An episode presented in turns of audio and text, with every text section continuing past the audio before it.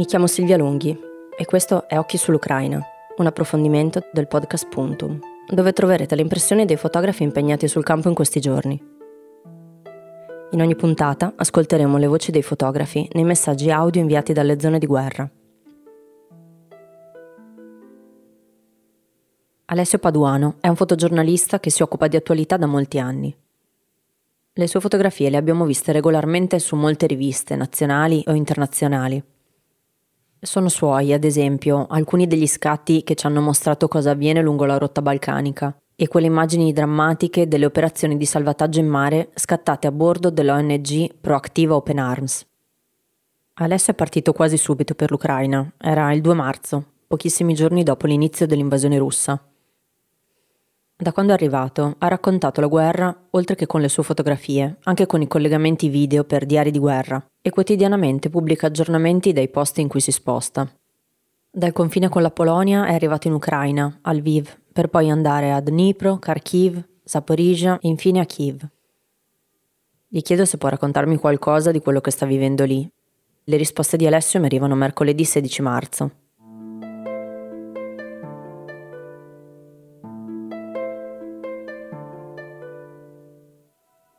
Mi trovo attualmente a Kiev. Sono arrivato in Ucraina il 3 marzo del 2022 dopo un lungo viaggio attraverso la Polonia. Il viaggio per raggiungere l'Ucraina è stato molto lungo e difficoltoso.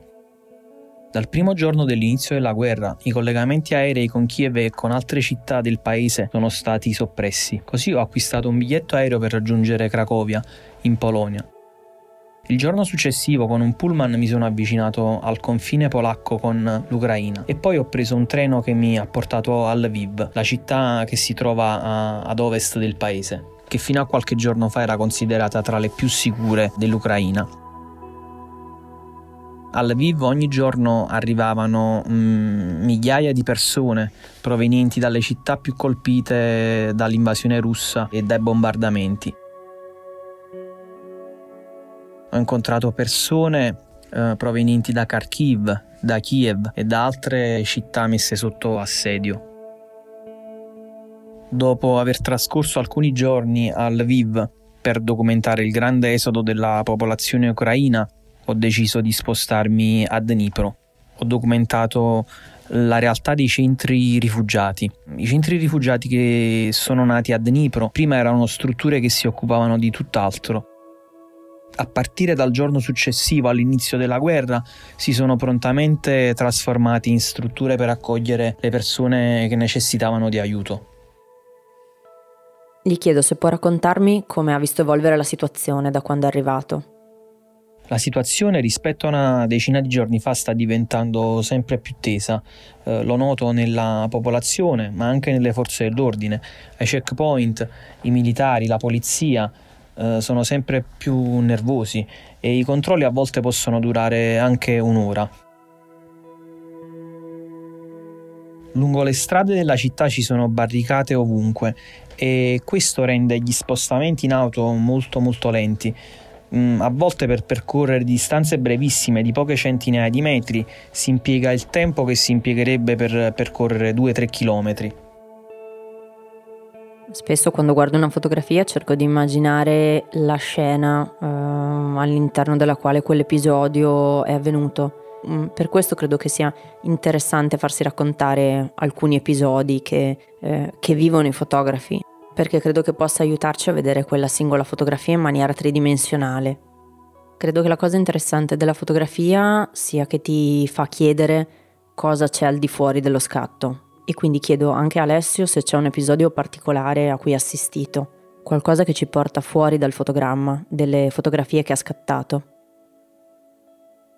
Un episodio che ricordo in maniera particolare è successo al Viv durante il mio secondo giorno di lavoro. Ero alla stazione dove partono i treni ehm, per la Polonia, i treni per la salvezza, e c'era un padre che accompagnava la, la moglie e i suoi due bambini a prendere questo treno. I due bambini e la moglie piangevano a dirotto mentre lui cercava di rassicurarli, rideva. Ma poi le porte si sono chiuse, lui si è girato, ha iniziato a camminare e ha iniziato anche a piangere.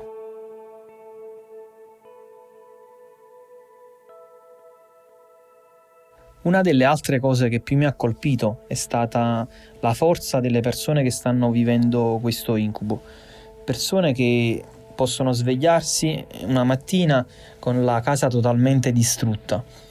Ieri per esempio sono stato mm, in due aree residenziali dove ci sono stati dei bombardamenti e mi è capitato più di una volta di incontrare mm, delle persone che mm, avevano la casa praticamente sfasciata e riuscivano ad essere ironiche, ad avere un sorriso ed avere la forza di, di prendere la vita con filosofia. Una cosa che chi non, non lavora in contesti, in contesti, di guerra naturalmente fa fatica magari a immaginare è quali siano le, le maggiori difficoltà, cosa sia la cosa più difficile da gestire. E quindi faccio questa domanda anche a Paduano nella documentazione di una situazione del genere. Credo che la parte fotografica sia probabilmente quella più semplice. Prima di arrivare a scattare delle fotografie ci sono degli aspetti che non vanno sottovalutati. Bisogna conoscere bene il territorio, cercare di muoversi eh, nel migliore dei modi e restare quotidianamente aggiornati e verificare le notizie che arrivano giorno dopo giorno, ora dopo ora. Fino ad ora l'aspetto forse più complicato di questo lavoro che sto affrontando è legato alla logistica.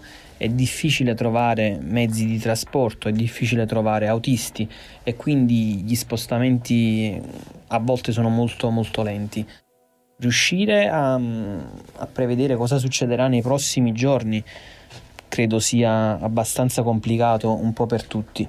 Basti pensare al fatto che anche relativamente all'inizio della guerra erano tutti molto scettici e anche i maggiori esperti di geopolitica ritenevano quasi impossibile una cosa del genere e infatti poi hanno dimostrato il contrario. Dopo aver ricevuto questi messaggi audio c'è un'ultima domanda che mando ad Alessio ed è se ci sia stata una fotografia che ha scattato che gli è risultato più difficile fare una fotografia che emerge tra tutte le altre che ha realizzato finora. Da un punto di vista emotivo, probabilmente la foto che è stata più difficile da scattare è quella che ritrae il piccolo Vova, un bambino di 13 anni con il volto ricoperto da alcune medicazioni in seguito ad un'operazione. L'ho scattata il, il 12 marzo all'interno dell'ospedale di Kiev si tratta di una foto molto semplice dal punto di vista dell'esecuzione, ma un po' meno da quello emotivo. Vova è rimasto ferito mentre era con il padre in auto, stavano attraversando una delle strade di Kiev quando si sono imbattuti in un'area dove erano in corso dei combattimenti tra eh, l'esercito russo e quello ucraino. Il padre è morto sul colpo mentre il suo volto è rimasto sfigurato è stato portato d'urgenza in ospedale e i medici mm, per fortuna sono riusciti a salvargli la vita e adesso Vova si trova ancora in ospedale sotto l'assistenza dei medici ucraini. Quest'audio è tratto da un video che Alessio ha pubblicato in una storia di Instagram il 23 marzo. La didascalia dice Kiev sotto coprifuoco e l'immagine del video mostra mm, la facciata di un palazzo in mattoni rossi con le finestre bianche, dietro alle finestre si vedono le tapparelle tirate giù e le tende chiuse. Si vede che è una giornata di sole, ci sono le antenne paraboliche che proiettano un'ombra netta sul, eh, sulla facciata del palazzo e mh, mm, questa musica.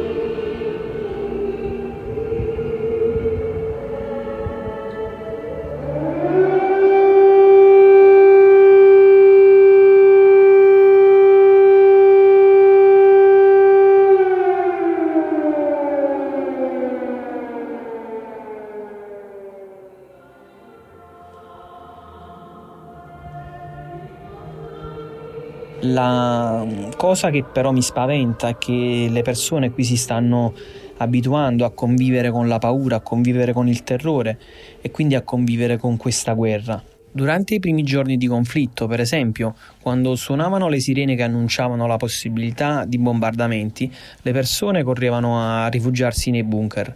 Adesso, invece, quando succede, le persone continuano la loro vita come se nulla fosse.